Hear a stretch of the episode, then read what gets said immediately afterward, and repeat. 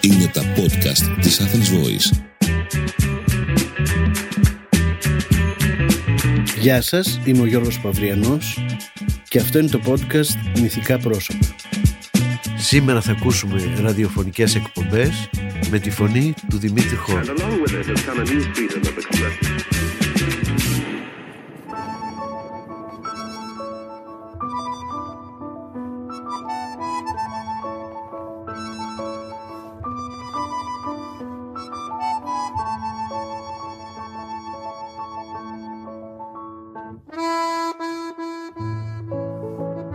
Πρώτα τον άκουσα από το ραδιόφωνο και μετά τον είδα στον κινηματογράφο και στο θέατρο. Και πρέπει να ομολογήσω ότι μου άρεσε περισσότερο να ακούω τη φωνή του Δημήτρη Χόρν παρά να τον βλέπω να παίζει. Η φωνή του με μάγευε, ήταν βαθιά, σταθερή, με έντονες διακυμάνσεις. Ενώ όταν τον έβλεπα να παίζει, έμοιαζε σαν να μην ήταν συγκεντρωμένος τελείως. Σαν η ισχυρή του προσωπικότητα δεν μπορούσε να κρυφτεί εντελώς πίσω από το ρόλο.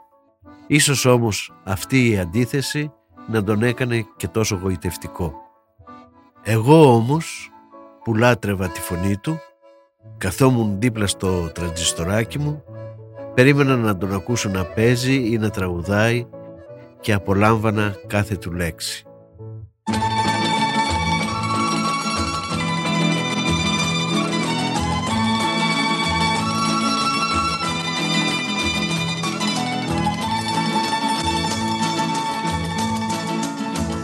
Πες μου μια λέξη, αυτή τη μόνη λέξη.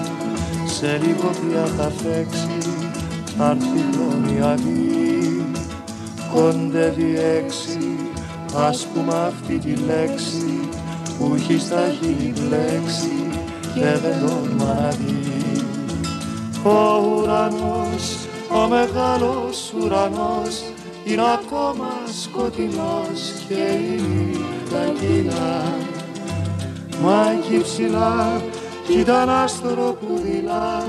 Μοναχό πολλά και μας χαμογελά. Νύχτα σημαίνια κι η κάθε μου η έννοια. Σαν ποχή με τα ξένια από ξανθά μαλλιά. Γλυκό χαράζει αλλά δε σε πειράζει που γέμισε μαγάζι η άδεια μου αγκαλιά.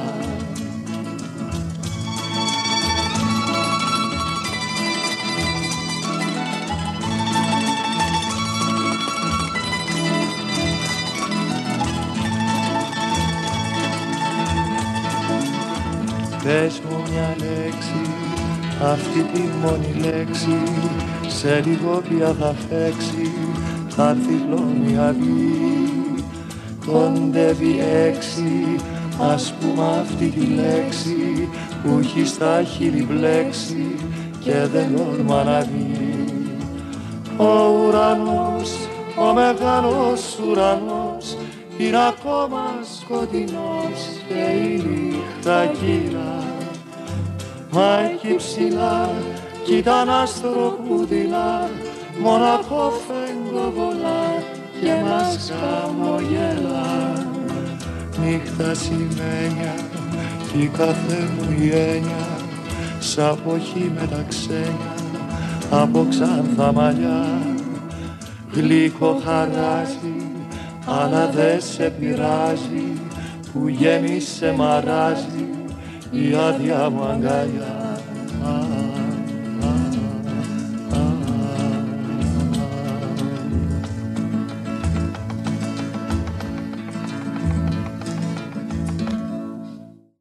Τον Δημήτρη Χόρν δεν τον είχα συναντήσει από κοντά, έτσι δεν έχω κάποια προσωπική ιστορία να σας πω. Σκέφτηκα λοιπόν ότι αξίζει τον κόπο να ακούσουμε μερικά αποσπάσματα από τις εκπομπές που έκανε στο ραδιόφωνο και τα τραγούδια που έχει πει. Ας πούμε όμως πρώτα μερικά βιογραφικά στοιχεία. Ο Δημήτρης Χόρν ήταν γιος του γνωστού θεατρικού συγγραφέα Παντελή Χόρν και της Ευτέρπης Αποστολίδη. Γεννήθηκε στις 9 Μαρτίου του 1921 στην Αθήνα στο δωμάτιο ενός ξενοδοχείου στην Οδό Σταδίου. Η πρώτη του εμφάνιση στο θέατρο έγινε σε βρεφική ηλικία, στην αγκαλιά της μεγάλης ηθοποιού Κιβέλης, η οποία ήταν κενονά του. Ακολούθησαν και άλλες εμφανίσεις μέχρι που έγινε 17 χρονών και αποφάσισε να δώσει εξετάσεις στο Εθνικό Θέατρο. Αμέσως μετά την αποφύτισή του από το Εθνικό Θέατρο έπαιξε με μεγάλη επιτυχία ρόλους από το κλασικό και το σύγχρονο θέατρο, έπαιξε σε ταινίες και τη δεκαετία του 60 άρχισε τη συνεργασία του με το ραδιόφωνο. Θυμάμαι σαν τώρα που καθόμουν και τον άκουγα στα καθημερινά του καθημερινού που έγραφε ο Κώστας Πρετεντέρης. Τα καθημερινά του καθημερινού με τον Δημήτρη Χόρν.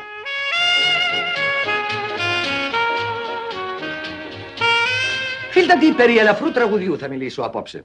Όπως λοιπόν λέγαμε και χθες, τρεις είναι οι κατηγορίες στις οποίες υπάγονται τα ελαφρά τραγούδια. Πρώτη κατηγορία είναι τα τραγούδια τα ανθοκυπουρικά. Το κυπαρισάκι λιγερό, η μυρτιά, είχα μια θάλασσα στο νου, η καλαμιά, ε, τα τριαντάφυλλα και το είχα φυτέψει μια καρδιά. Θα μου πείτε ότι η καρδιά δεν είναι φυτό. Ε, αφού φυτεύεται όμως. Δεν ξέρετε τώρα αυτός που το έγραψε, ξέρετε εσείς. Η δεύτερη κατηγορία των αναφρών τραγουδιών περιλαμβάνει τα τραγούδια τα ζωολογικά, όπως η γατούλα, το σπουργητάκι, το γαϊδαράκος και το «Μου φτάνει να σε βλέπω». Τώρα θα ρωτήσετε και πάλι τι σχέση έχει αυτό με τα ζώα. Ε, πώς, για να του φτάνει να τη βλέπει δεν μπορεί, θα είναι ζώων. Και φτάνουμε πλέον στην τρίτη κατηγορία, στα τραγούδια τα έγχρωμα. Βέβαια, υπάρχουν και τραγούδια έγχρωμα, τεκνικόλορ. Η Άσπρες κορδέλες, τα κορίτσια είναι κόκκινη κλωστή δεμένη και το άλλο το τρικολόρο, οι πράσινες, οι κόκκινες, οι θαλασσιές σου οι χάντρες. Αυτό, ώσπου να το γυρίσω δίσκο, είδα και έπαθε. Με παίρνανε τα κλάματα, καθώς το έλεγα βεβαίως το τραγούδι, τρέχαν τα δάκρυα και το τραγούδι ξέπαθε. Πάντως είναι τραγούδι με χρώμα και επειδή είναι χρώμα Δηλαδή, επειδή είναι τραγούδι με χρώμα, έπρεπε να το τραγουδήσει ο Βογιατζής. Ο Βογιάννης ο Βογιατζής. Τελικώς το τραγούδισε του Βογιατζή ο Κόπανος. Οι πράσινες, οι κόκκινες, οι θαλασσιές σου οι χάντρε. Οι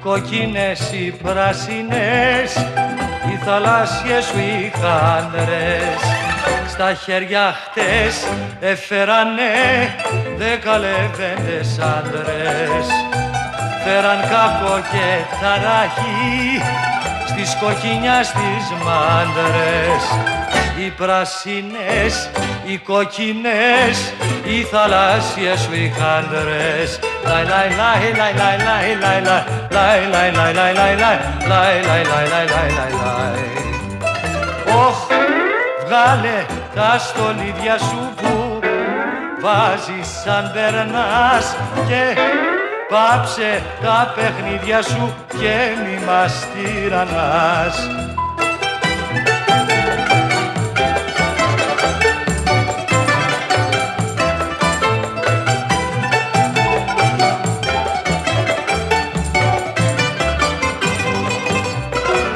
Τα κόκκινα, τα πράσινα, τα μπλε σου τα βραχιόλια τρελάναν τα πετραλώνα και κάψαν τα σεκόλια. Αλλά αν βρεθεί ο μαστοράς, τα κλαίει η καρδιά μου η γόλια. Τα πράσινα, τα κοκκινά, τα μπλε σου τα βραχιόλια. Λαϊ λαϊ λαϊ λαϊ λαϊ λαϊ λαϊ λαϊ λαϊ λαϊ λαϊ λαϊ λαϊ λαϊ λαϊ λαϊ λαϊ λαϊ τα στολίδια σου που βάζεις σαν περνάς και πάψε τα παιχνίδια σου και μη μας τυραννάς.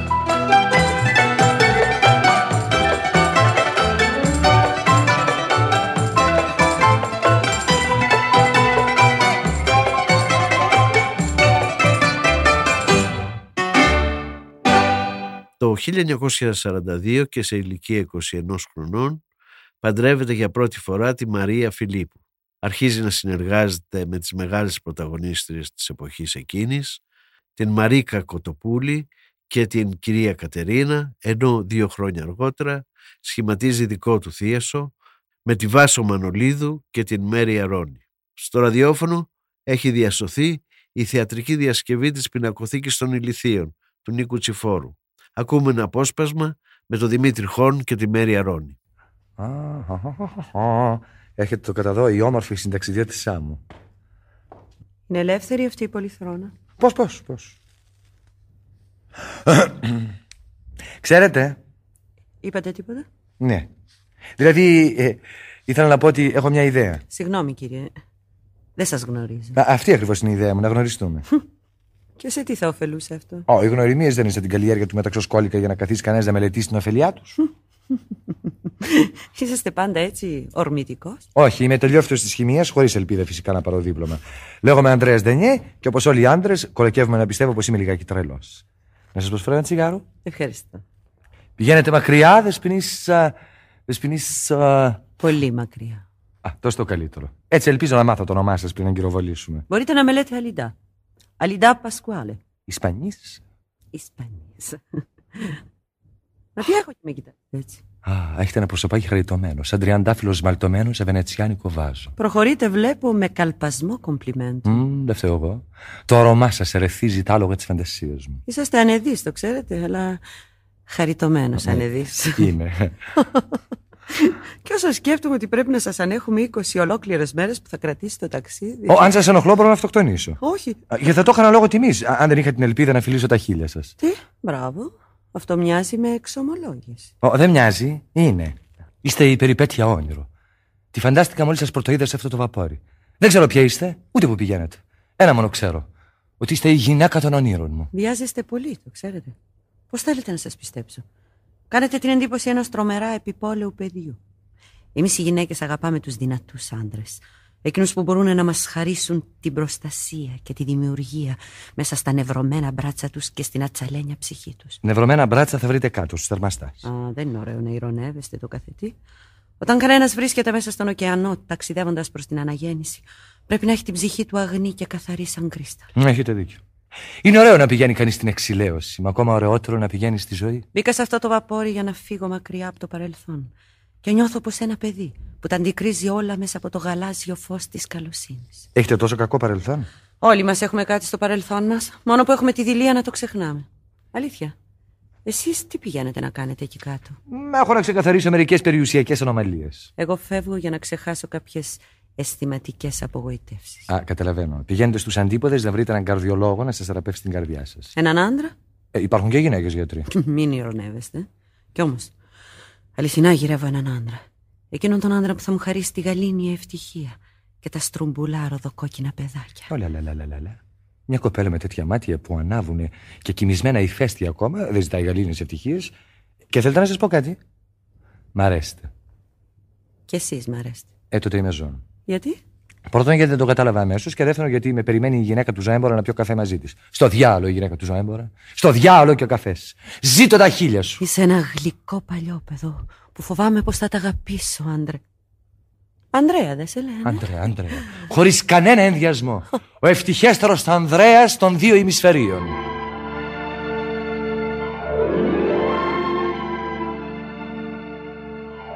Μέσα στη γερμανική κατοχή γυρίζει την πρώτη του ταινία, την Φωνή της Καρδιάς, που ήταν η πρώτη ταινία του παραγωγού Φιλοπίμιον Αφήνου, ενώ τον επόμενο χρόνο, το 1943, παίζει στα χειροκροτήματα μια ταινία του Γιώργου Τζαβέλα. Το 1945 συμμετέχει στο θίασο της Μελίνας Μερκούρη και του Νίκου Χατζίσκου στο έργο «Το πορτρέτο του Ντόριαν Γκρέι» του Όσκαρ Βάιλ. Τον ακούμε εδώ στον Πρωτοχρονιάτικο Μποναμά, ένα πρωτοχρονιάτικο εορταστικό πρόγραμμα στο οποίο επίσης συμμετέχουν η Μελίνα Μερκούρη, ο Δημήτρης Μπιράτ και η Έλλη Λαμπέτη. Όταν ήρθα εγώ στον κόσμο τότε πριν πενήντα χρόνια στολισμένος με τα χιόνια στο Γενάρη την αυγή μας περίμενε ο κόσμος με χαρές και πανηγύρια και με κέφι τα ποτήρια πέτσουν γκρίζανεστή. Τώρα που έμαι στον κόσμο έστειλε η αιωνιώτης έχει γίνει άνθρωποτης σοβαρή και τυπική. Είναι οι άνθρωποι σπουδαίοι και στη συντρογίου τη σφαίρα δοκιμές πέρα ως πέρα Κύριε νέε χρόνε μου, με γεια σου με χαρά σου. Και οι βόμβες οι ατομικές και τα πειράματά σου. Μα όσα της ατομικής πειράματα κι αν κάνεις, να ξέρεις πως την ομορφιά εμένα δεν με φτάνει. Ξέρετε τι λέτε. Θέλετε λοιπόν να συμφωνήσω πως ήταν πιο όμορφη η ζωή 50 χρόνια πίσω; Είχατε τότε κύριε αυτά που υπάρχουν τώρα; Με 500 μίλια έθαρα είχατε την ώρα. Στην εποχή σας κάνατε τις τωρινές κομπίνες. Είχατε πήξει δρόμοι σας τότε από λιμουζίνες. Είχατε τότε καλονές. Είχατε καλυστία. Με μηχανές. Σε σκάψατε ποτέ σας τα χαυτία. Ευγάλατε εσείς τα τραμ να μπουν τρόλεϊ μπας. Ναι, αλλά τότε η ζωή αμέριμνη κυλούσε και τράβαγε το δρόμο της αργά, σαν αραμπάς. Ένας γλυκός ρομαντισμός στον κόσμο κυβερνούσε. Και ο έρωτας, και αυτό σιγά τότε κυκλοφορούσε. δεν είχε αυτοκίνητο. Όχι, με είχε αμάξι που τράβαγε αθόρυβο κάτω από το φεγγάρι, ενώ εκείνος έλεγε στον αμαξά με χάρη. Σιγά καλέ μου σιγά, σιγά την άμαξα. Σιγά καλέ την άμαξα,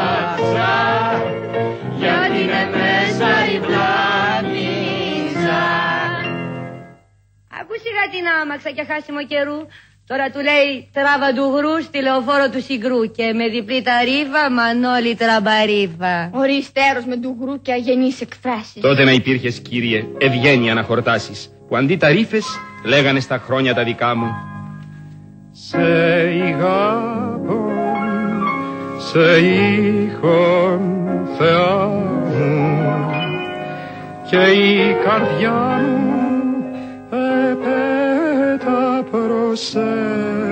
Κύριε χρόνια παλαιέ, πάλι άρχισε πλασές. Τώρα η ζωή τραβά του γρού με νεύρα και σβελτάδα. Και όταν ιστάξει, την ξυπνάει η βόμβα στην Εβάδα. Τότε ήταν ξένια στη ζωή και είχαν άλλες χάρες. Τότε δεν την δρομάζανε τις βόμβα οι λαχτάρε. Μονάχα την ξυπνούσανε τη νύχτα οι κιθάρες. Και ερωτευμένοι του καιρού εκείνου κανταδόροι, όταν η γρήλια άνοιγε στην όμορφη την κόρη, ετραγουδούσαν πάντα. Κάντα τα μαλλιά σου κάντα, κάντα σκάλες, κάντα σκάλες να ανεβώ, να φιλήσω τη μελιά σου και τον άσπρο και τον άσπρο σου λαιμό. Τώρα άλλαξαν τα πράγματα, εκείνοι οι συνήθειες άλλες. Δεν είναι ανάγκη τα μαλλιά να σου τα κάνεις σκάλες; Στα τωρινά χρόνια, mon cher, μπουκάρει μες στο ασανσέρ, πατάει το έβδομο κουμπί και για ψηλά τραβάει. Στο ρετυρέ που κάθεται και εκεί της τραγουδάει. Άστο το νοικοκύριο σου βοραστό και έλα πάμε να χορτάσεις μπουζουκάκι μπακλαμά. Γεια σου, πάντα χρόνια της γιαγιάς σου που χωρίς την άδειά της δεν ξεπόρτιζε η μαμά. Αλήθεια. Δεν ξεπόρτιζε από το σπίτι μόνη, ακόμα κι αν τη στάζανε χρυσάφια, καν και καν. Ήταν μονάχη της χαρά να ράβει, να μπαλώνει. Μα βλέπετε στα χρόνια αυτά βγήκε το κουνκάν που επιβάλλεται η μαμά να κάθεται να παίζει. Και για να φάνε τα παιδιά, ποιος τρώνει το τραπέζι; Α, ο μπαμπάς απλούστατα. Έτσι είναι καλά και φίνα. Να πηγαίνει καμιά τσάρκα η κυρία Καβουρίνα με το σπάρο στη ραφίνα. Και να αφήνει άκου δράμα του γυαλού τα βοτσαλάκια, τα μικρά τα καβουράκια να σπαράζουν στο κλάμα. Άκου τη δρόμο η ζωή κακό που έχει πάρει. Τσάρκα τότε πηγαίνανε, μονάχα οι κουμπάροι. Μα η καβουρίνα αν δεν πάει, τι θα γίνουνε οι σπάροι; Και τα παιδιά; Ο κάβουρας. Ε, άμα δεν του γουστάρει να τα ταντεύει όπως λέει η μόδα η καινούρια, ας έκανε άλλη δουλειά, μην έφτιανε καβούρια. Με όλα αυτά, συμπέρασμα ένα μπορεί να βγει. Πως θα συμβαίνει πάντοτε σε τούτη εδώ τη γη. Τα νέα χρόνια που έρχονται με ήλιο ή με χιόνια. Πάντοτε θα διαφωνούν με τα παλιά τα χρόνια. Μα μέσα στις διαφορές που θα έχουμε να λύσουμε... Είναι και κάτι που σε αυτό τώρα θα συμφωνήσουμε. Και είναι αυτό το ότι... Μια ζωή την έχουμε κι αν δεν τη γλεντήσουμε Τι θα καταλάβουμε, τι θα καζαντήσουμε Τι θα καταλάβουμε, τι θα καζαντήσουμε. Μες στο τρελοφίκο δουλειά, Παίξε μου δίπλο πενιά, παίξε μου δίπλο πενιά και ο μήνας σε γενιά και ο μήνας Μετά την απελευθέρωση από τη γερμανική κατοχή, ο Δημήτρης Χόρν συμμετέχει συχνά σε εορταστικά προγράμματα. Σε ένα από αυτά έχει ένα αστείο διάλογο με την Αλίκη Βουγιουκλάκη. Φήμες κυκλοφορούσαν πως όταν η Αλίκη αποφύτησε από το Εθνικό Θέατρο, ο Δημήτρης Χόρν που ήταν στην Επιτροπή αρνήθηκε να τις βάλει άριστα και έτσι το Αλικάκι αποφύτησε με βαθμό Λίαν Καλός.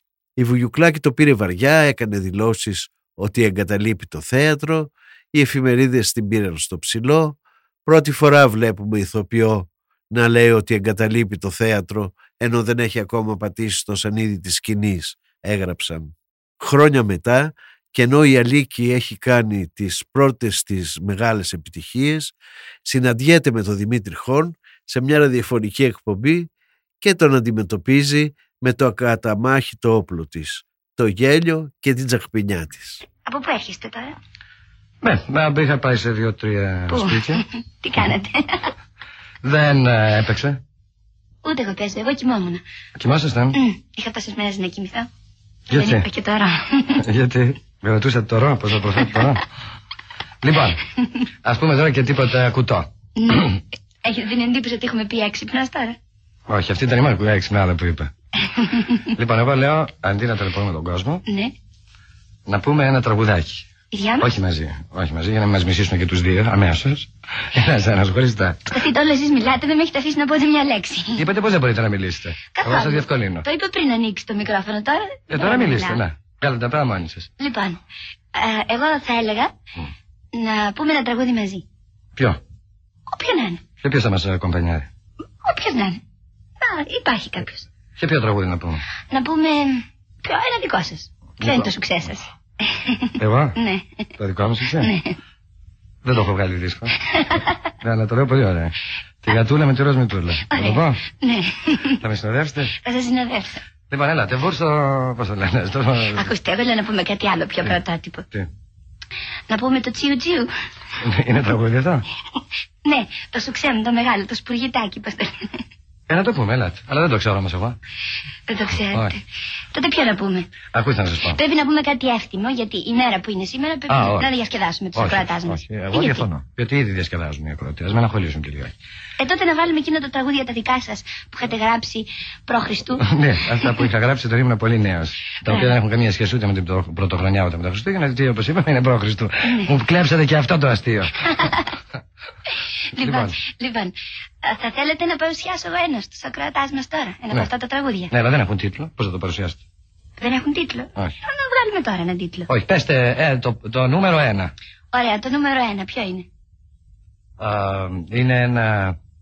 Σε τι ηλικία το είχατε γράψει καταρχήν; Μα νομίζω 7 ετών. Εγώ ήμουν σαν τον Μότσαρτ. Μεγαλοφία. Είσαστε το παιδί θαύμα. Το παιδί θα. Και εξακολουθείτε. Ναι, να είναι θαύμα, όχι παιδί. Παιδί είμαι εγώ, ε. Αφού δεν το λέτε, ας το πω. Εσύ είστε το παιδί και εγώ το θαύμα.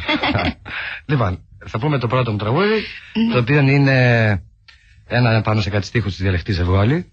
Ναι, Πώς θα τους ακούσετε τώρα, α, ναι. μελοποιημένους από μένα. Αλλά θα μείνετε εδώ, θα τους ακούσετε. Εδώ, δεν- εγώ θα δεν- μείνω, δεν ξέρω για τους ακροατάς τι θα Οι ακροατάς κάνουν. δεν έχουν πρέπει να γυρίσουν το κουμπί. Καλά.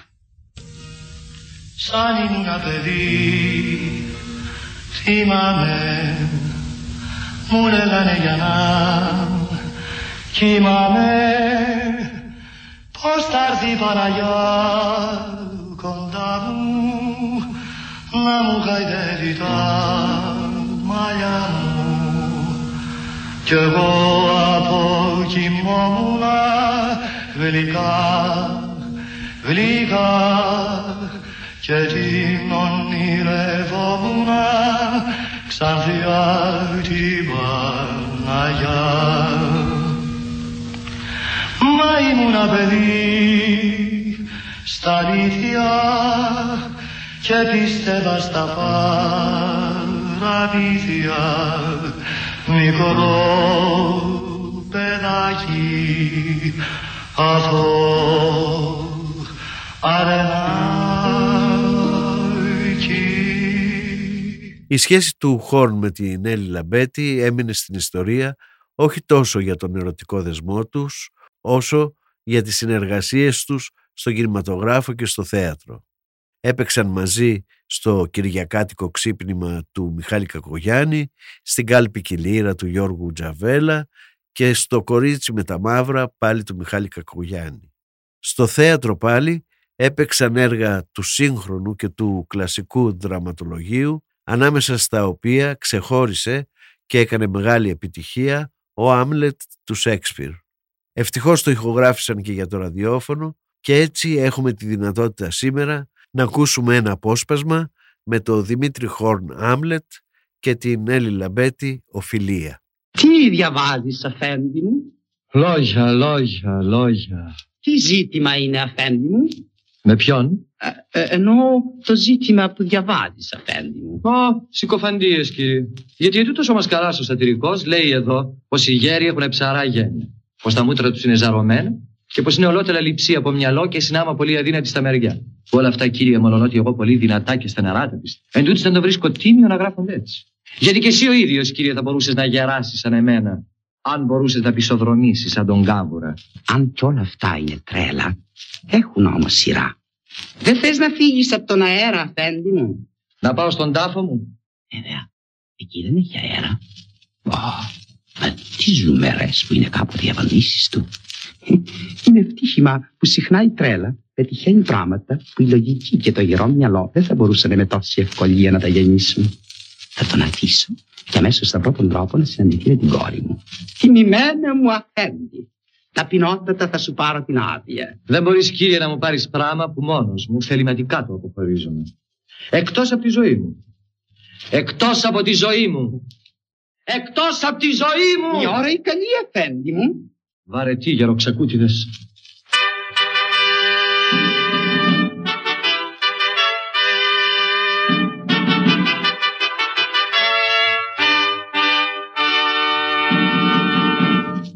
Γλυκιά Γερτρούδη μου, να μας αφήσεις, γιατί μηνύσαμε πριν λίγο του Άμπλετ να έρθει εδώθε, ώστε σαν κατά τύχη εδώ να ανταμωθεί με την οφείλεια. Ο πατέρας της και εγώ, κάνοντας νόμιμη κατασκοπία, θα πιάσουμε θέση ώστε αθόρυτοι θωρώντας να μπορέσουμε από την ανταμωσή τους καθαρά να κρίνουμε και από το πώς θα της φερθεί να συμπεράνουμε, αν είναι ή όχι από τον ερωτά του η θλίψη που έτσι τον κάνει και υποφέρει. Θα σε υπακούσω. Και για σένα, Οφίλια, εύχομαι να είναι τα κάλλη σου ευχάριστη αιτία που αγρίεψε ο αμλέτος μου. Έτσι, θα έχω ελπίδα στα συγκαλά του να τον φέρουν παλιχάρες σου. Θα είναι τιμή και για τους δυο σας. Κυρία Μακάρη. Οφίλια, εδώ θα περπατάς. Ευαρεστή σου αφέντη μου να πιάσουμε εμείς θέση. Κράτα αυτό το βιβλίο και διάβαζε, ώστε η θέα αυτής της απασχόλησης να φτιασιδώνει τη μοναξιά σου. Ε, συχνά το κρίμα αυτό το κάνουμε. Έχει αποδειχθεί αυτό και με το παραπάνω. Με όψινα αγιοσύνης και με θεοφοβούμενα καμώματα μελώνουμε το σατανά τον ίδιο. Ω, ναι, αυτό είναι πολύ σωστό.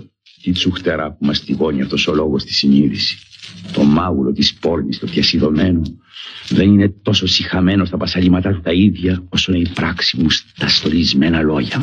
Ω, βαρύ φορτίο. Ακούω πως έρχεται. Αφέντη μου, ας τραβηχτούμε εμείς.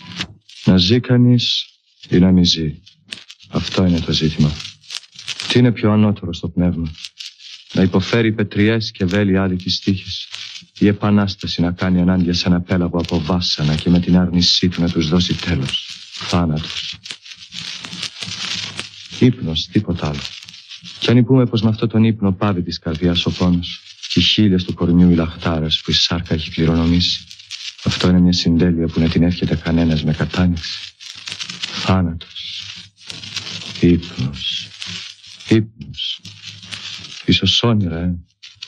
Γιατί σε αυτό τον ύπνο του θανάτου σαν τι όνειρα θα έρθουν σαν θα έχουμε πετάξει αυτό το σαρκοκούβαρο. Αυτό μας σταματάει. Τούτη η έγνοια κάνει τη δυστυχία να ζει τόσο πολύ. Γιατί ποιος θα ανεχόταν τη φθορά και το κατάντημα του χρόνου; Το άδικο από τον ισχυρό, τον εξευτελισμό από το φαντασμένο, το βάσανο του περιφρονημένου του έρωτα, την άργητα του νόμου, τους τραμπουκισμούς της εξουσίας και τις κλωτσιές που η ταπεινή αξία τρώει από τον ανάξιο, αν μπορούσε να άδεινε κανείς μόνος του στον εαυτό του τη λύτρωση με ένα μαχαίρι. Ποιος θα ήθελε να φέρνει ευθύνες, να γριλίζει και να υδρώνει από το βάρος της ζωής, αν η τρομάρα μην είναι κάτι μετά θάνατο. στον κόσμο τον άλλο από όπου δεν γυρίζει ταξιδιώτης. Δεν σάστιζε τη θέληση. Και δεν μας έκανε να προτιμάμε να τραβάμε αυτά τα βάσανα εδώ, παρά να πάμε σ' άλλα που δεν τα γνωρίζουμε. Έτσι η συνείδηση μας κάνει όλους δειλούς. Και έτσι το φυσικό το χρώμα της απόφασης χλωμιάζει από την πολλή της σκέψη.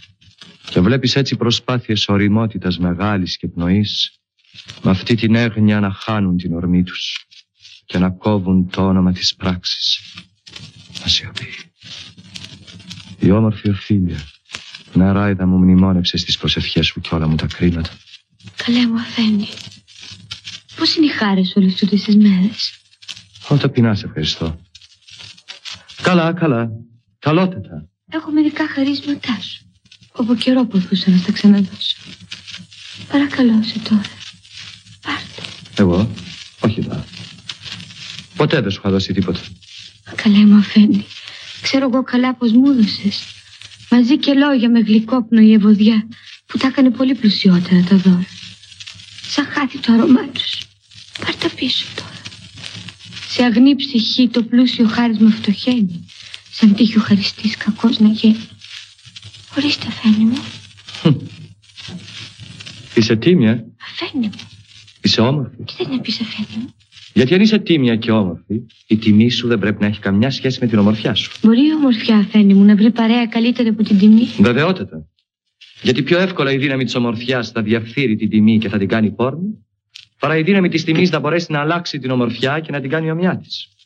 Αυτό ήταν άλλοτε παραδοξολογία, αλλά η εποχή μας το βγάζει σωστό. Σ' αγάπησα κάποτε. Αλήθεια αφένει μου. Με έκανες να το πιστέψω. Μμ, δεν έπρεπε να με είχες πιστέψει. Δεν σ' αγάπησα. Τόσο το χειρότερο. Γελάστηκα. Να πας σε μοναστήρι. Τι θες να γίνεις γεννήτρα αμαρτωλών; Κι εγώ είμαι, ας πούμε, τίμιος. Κι όμως έχω να κατηγορήσω τον εαυτό μου για πράγματα που κάλιο να μην με είχε κάνει η μάνα μου. Είμαι πολύ φαντασμένος, εκδικητικός, φιλόδοξος. Είμαι με τόσες κακίες φορτωμένος, ώστε δεν έχω σκέψει να τις χωρέσουμε. Φαντασία να τους δώσει μορφή, καιρό να τις βάλω σε πράξη. Τι θέλουν τέτοιοι κακόμοιροι σαν εμένα να σέρνονται ανάμεσα ουρανού και γης; Είμαστε όλοι αλήτες. Κανένα μας μην πιστεύει. Άντε να κρυφτεί σε μοναστήρι. Πού είναι ο πατέρας σου; Στο σπίτι αφένει μου. Να τον κλείσετε μέσα για να μην κάνει κι αλλού τον τρελό. Μονάχα μες στο σπίτι του. Γεια σου. Ω, βοηθάτε τον ουράνιες χάρες. Αν παντρευτείς, θα σου δώσω τούτη την πικρή προφητεία για πρίκα σου. Κι ας είσαι αγνής σαν το κρούσταλο και καθαρής σαν το χιόνι. Από την αβανιά δεν θα γλιτώσεις. Άντε να κλειστείς σε μοναστήρι. Ή αν θέλεις και καλά να παντρευτείς, πάρε ένα τρελό. Γιατί οι φρόνιμοι ξέρουν πολύ καλά τι τέρατα τους κάνετε. Σε μοναστήρι εμπρός. Μπρος και γρήγορα, γεια σου. Ο ουράνιες δύναμες, δώστε του την υγειά του. Έχω ακούσει και για τα απογιατίσματά σας. Τα ξέρω καλά. Ο Θεός σας δίνει ένα πρόσωπο και εσείς το φτιάνετε άλλο. Λίγοι ζώσαστε, σουσουραντίζετε, μιλάτε με νάζι. Και δίνετε χαϊδευτικά παρατσούκλια στα πλάσματα του Θεού. Και την ακολασία σας την παρουσιάζετε για άγνοια. Δεν τα υποφέρω πια. Αυτά με τρέλαναν. Σου λέω δεν θέλουμε άλλες παντριές. Όσοι είναι ω τώρα παντρεμένοι, όλοι έξω από έναν θα ζήσουν. Οι άλλοι θα μείνουν έτσι. Γεια σου. Το 1959 ο Δημήτρης Χον χώρισε από την Έλλη Λαμπέτη και το 1967 παντρεύτηκε την Άννα Γουλανδρή με την οποία έζησε μαζί της ως το θάνατό της το 1988. Μαζί ίδρυσαν το Ίδρυμα Γουλανδρή Χον, σκοπός του οποίου είναι η μελέτη του σύγχρονου ελληνικού πολιτισμού. Ο Δημήτρης Χον συνέχιζε να παίζει στο θέατρο και στον κινηματογράφο με αυτό το ιδιαίτερο στυλ που τον καθιέρωσε σαν έναν από τους μεγαλύτερους Έλληνες ηθοποιούς. Και δεν είναι τυχαίο που πρώτος αυτός είπε τον ύμνο των ηθοποιών, το ηθοποιό σημαίνει φως, του Μάνου Χατζηδάκη.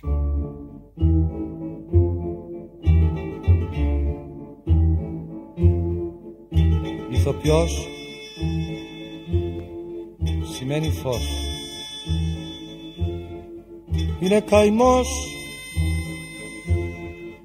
πολύ πικρός και στεναγμός. Πολύ μικρός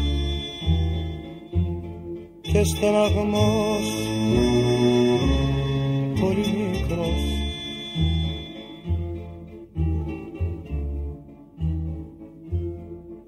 Μίλησε κλαις.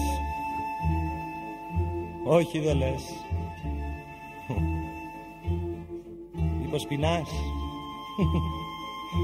Και τι να φας Όλο γυρνάς Πες μου που πας. Όλο γυρνάς Πες μου που πας.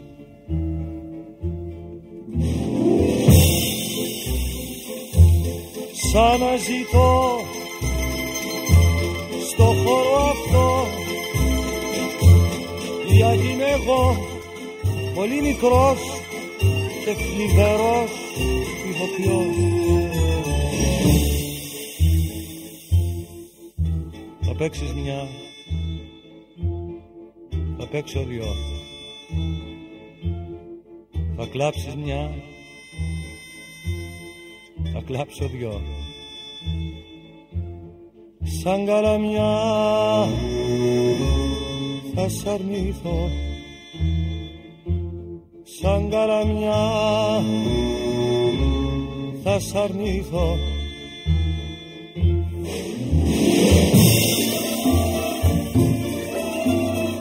Θα σκεπαστώ, θα τυλιχτώ μ' άσπρο πανί και ένα πουλί, άσπρο πουλί που θα καλεί τ' άλλο πουλί, το μαύρο πουλί. Παρηγοριά στη λιγαριά υπομονή αχ πως πονεί κι ύστερα λες για δυο τρελές που μ' αγαπούν. Γιατί σιωπούν γιατί σιωπούν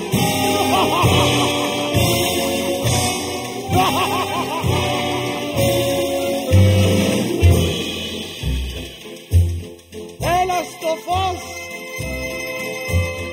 Παίζω θα δεις είναι σοφός μην απορείς έλα στο φως παίζω θα δεις ηθοποιός. Ό,τι κι αν δεις είναι καημός πολύ πικρός. Και στεναγμός πολύ βαθύς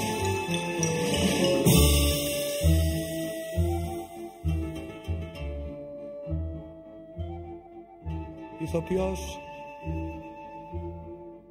είτε μωρός είτε σοφός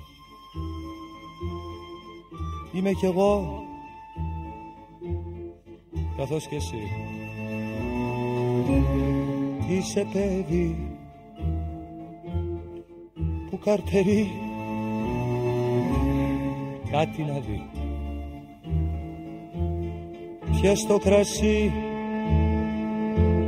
στα λακρυσί απ' την ψυχή ως την ψυχή. Πιες το κρασί στα λακρυσί. Απ' την ψυχή ως την ψυχή. Απ' την ψυχή ως την ψυχή ως την ψυχή ως την ψυχή ως την ψυχή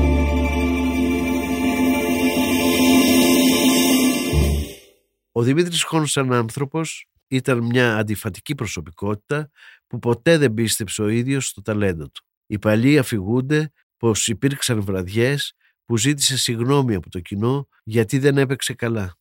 Εκτός θεάτρου όμως ήταν ένας πολύ ευχάριστος και κοινωνικός άνθρωπος, είχε διάσημους ανθρώπους για φίλους και επίσης είχε ένα τρομερό χιούμορ στο οποίο προσέθεται και βομολογίες που τόσο του άρεσαν. Ο Γιώργος Μαρίνος, καλεσμένος σε μια εκπομπή της Εμίνας Διγενή, θυμάται ένα τέτοιο τραγουδάκι που υποτίθεται πως ήταν μέρος μιας επιθεώρησης με τον τίτλο «Αρχίδια και Βιολέτες». Εγώ μπορώ να σας πω ένα τραγούδι που μπορεί να βάλετε και θέλετε και μπίπ, αλλά εγώ θα το πω. Αχ, ωραία! Ναι, λεγότανε Το φορούσα στον κόλλο της Μαύρα Φτερά. Μπίπ! Ε, ήτανε, Όχι, ήταν ε, από τη μεγάλη επιθεώρηση. Ήτανε, όχι. Αυτό ήταν ξεχωριστό. Α, ήταν ξεχωριστό. Ξεχωριστό, Ήταν ναι. η ρομάντζα. Η επιθεώρηση στα μάτια μου δυστυχώς δεν λέγεται ούτε καν ο τίτλος από ό,τι ξέρεις. Ναι, δεν λέγεται. Δεν λέγεται ο τίτλος ούτε τα νούμερα γιατί πήγαν και ντεουέτα και τρίο και σόλο. Ετοιμάζεται το μηχάνημα με τα Αυτό δύο κανονικά. ήταν ένα τραγούδι που ήταν μουσικά ε, σε, σε στήλα τικ και τελείωνε με χερόπουλο. και έλεγε φορούσε στον κόσμο της μαύρα φτερά κρατούσε στα χέρια βεντάγια και ο κόσμος της φώναζε όλο χαρά πως είχε τα μαύρα της χάλια. Μα όμως μου έλεγε εδώ έχει λίγο πρόζα, μα εκείνη απτόητη μα εκείνη τους έστελνα από ένα φιλί και αρπάζει τα αρχή του ανέστη. Κι αυτός της το φέρνει στην κεφαλή. Κι αυτή η καημενούλα το υπέστη. Ρεφρέν. Τεραλαλαλαλα Τεραλαλαλαλα. Σας ευχόμεθα χρόνια πολλά Επίση το αυγό έλεγε ένα τραγούδι, ε, ένα, το, ένα πράγμα έτσι λίγο παρλατό τραγούδο. Κατέβει μια σκαλίτσα και έλεγε κάποιο βράδυ στο σκοτάδι μια πεταλούδα με τριγυρίζει και ψιθυρίζει. Έλα κοντά μου στην αγκαλιά με σε αγόρι τραγανό. να σε τρελάνω, να σε πεθάνω, σε τρελάνω. Στο, να σε πηγαίνω στον εβδομό τον ουρανό. Και του έλεγα κύριε Χόν, γιατί λέτε, το, του μιλάω στο πληθυντικό βέβαια. Λέω κύριε Χόν, γιατί λέει στον εβδομό τον ουρανό. Μου λέει γιατί είναι εκείνη ώρα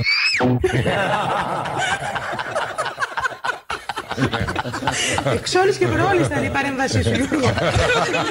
Εμένα με συγχωρείτε πάρα πολύ. Τι και πρόληψη, έχω ακούσει τόσα τέρατα. Τόσα μπει. Πρέπει να πούμε βέβαια ότι αυτό. Καλά, αυτό το τραγούδι και όλα αυτά δεν ήταν ακριβώς. Δεν ήταν επειδή ήταν πορνολόγος, γιατί ξέρετε υπήρχε και αυτό το από τον γλινό Δημήτρης Σπόρν. το έλεγε ο γλινό γνωστό για την κακία του. Και το άλλο. Ο, ο Τάκης όμως όλα αυτά δεν τα έλεγε. Τα έλεγε σαν μια σάτυρα όλων αυτών των τραγουδιών που υπήρχαν τότε. Τα οποία ήταν γλυκανάλατα και έτσι λίγο να τους σήκωνες τον πρώτο στίχο, φαινόταν όλη η χειδαιότητα από κάτω. Αυτό έκανε. Σήκωνε λίγο το φουστανάκι του στίχου και φαινόταν ότι όζει. Το 1994 διαγνώστηκε ότι έπασχε από την νόσο Αλτσχάιμερ και στις 16 Ιανουαρίου του 1998 έφυγε χτυπημένος από τον καρκίνο. Σε όλη τη διάρκεια της ζωής του ήταν μανιώδης καπνιστής και το τσιγάρο που τόσο λάτρευε τον σκότωσε τελικά. Όπως και να έχει, έκανε και αυτό το ταξίδι του πάνω στη γη που μοιάζει πολύ με το ταξίδι των μάγων του T.S. Eliot που μας διαβάζει στη συνέχεια. Κρύο ταξίδι κάναμε. Η χειρότερη εποχή του χρόνου για ταξίδι. Και τι μακρύ ταξίδι. Οι δρόμοι αδιάβατοι, ο καιρός αψής στην καρδιά του χειμώνα. Και οι γαμήλες ταλέπορες κουτσές δίστροπες έπεφταν κάτω στο λιωμένο χιόνι ήταν φορές που νοσταλγήσαμε τα καλοκαιρινά παλάτια στις πλαγιές. Τα περιβόλια, τα μεταξένια κορίτσια που μας έφερναν δροσιστικά. Και οι αγωγιάτες έβριζαν, γκρίνιαζαν. Και φεύγανε κρυφά για το κρασί και για το γλέντι. Και οι φωτιές βιστές. Και ούτε μια σκέπη. Οι πόλεις εχθρικές και τα χωριά φιλόξενα, τα σπίτια βρώμικα, μας έκλεβαν στο νίκη. Σκληρό ταξίδι κάναμε. Στο τέλος προτιμούσαμε να ταξιδεύαμε όλη νύχτα και να κοιμόμαστε κλεφτά. Και οι φωνές στα αυτιά μας τραγουδούσαν και έλεγαν πως όλα αυτά ήταν τρέλες. Το ξημέρωμα φτάσαμε σε μια ήμερη πεδιάδα, χλωρή, βρεμένη, παρακάτω από τα χιόνια, με ένα ριάκι που έτρεχε και ένα νερόμυλο που χτυπούσε στο σκοτάδι και τρία δέντρα στο χαμηλωμένο ουρανό και ένα άσπρο γέρικο άλογο που κάλπαζε μες στο λιβάδι. Ύστερα φτάσαμε σε μια ταβέρνα που την ίσκιονε κλιματαριά. Έξι χέρια σε μια ανοιχτή πόρτα που γύρευε ασήμι και πόδια που κλωτσούσαν τάδια ασκιά. Μα κανένας δεν ήξερε τίποτα. Έτσι τραβήξαμε και φτάσαμε νύχτα την τελευταία ώρα βρήκαμε τον τόπο και ήταν, θα έλεγε κανείς, επιτυχία. Αυτά είναι όλα παλαιές ιστορίες, παλαιές αναμνήσεις και θα πήγαινα ξανά. Μα ένα δεν ξέρω. Ένα δεν ξέρω. Κάναμε τόσο δρόμο για γένα ή θάνατο. Βρήκαμε μια γέννα, αυτό είναι σίγουρο. Άλλωστε ήξερα να ξεχωρίζω. Μα πίστευα πως ήταν άλλο πράγμα. Ήταν η γέννηση τούτη σκληρή, πικρή αγωνία σαν θάνατος. Σαν το δικό μας θάνατο. Γυρίσαμε στα παλάτια μας, σε τούτα τα βασίλεια. Όχι πια βολεμένοι στα παλιά προνόμια. Με έναν ξένο λαό που λάτρευε τα είδωλά του. Θα προτιμούσα άλλον έναν τέτοιο θάνατο. Η φωνή του Δημήτρη Χόρν ήταν ιδανική στο ραδιόφωνο γιατί είχε κύρος, δύναμη, ευαισθησία και μαζί μια παιδικότητα. Όταν τον άκουγες μαγευόσουν. Και είμαστε πολύ τυχεροί που μερικές από αυτές τις ηχογραφήσεις του διασώθηκαν και υπάρχουν στο αρχείο της ΕΡΤ, την μοναδική αυτή κυβωτό της μνήμης. Καημένη μου έρημη καρδιά Θυμάσαι που είμαστε παιδιά. Κι είχαν φτερά οι ελπίδες. Είχα πάντα τον ήλιο συντροφιά κι ακόμα από τη συννεφιά με χάιδευαν οι αυτίδες όλα φύγανε και που να πήγανε η μέρα πέρασε γέρασε η γιορτή. Γέρασε η γιορτή. Καημένη μου έρημη καρδιά Είμαστε εκεί στην αμμουδιά. Που χτίζανε παλάτια Βλάρι πετούσαν και στέλναν φιλιά σε μένανε το βασιλιά. Με τα αθώα μάτια τώρα όλα φύγανε και που να πήγανε. Η μέρα πέρασε γέρασε η γιορτή γέρασε η γιορτή γέρασε η γιορτή.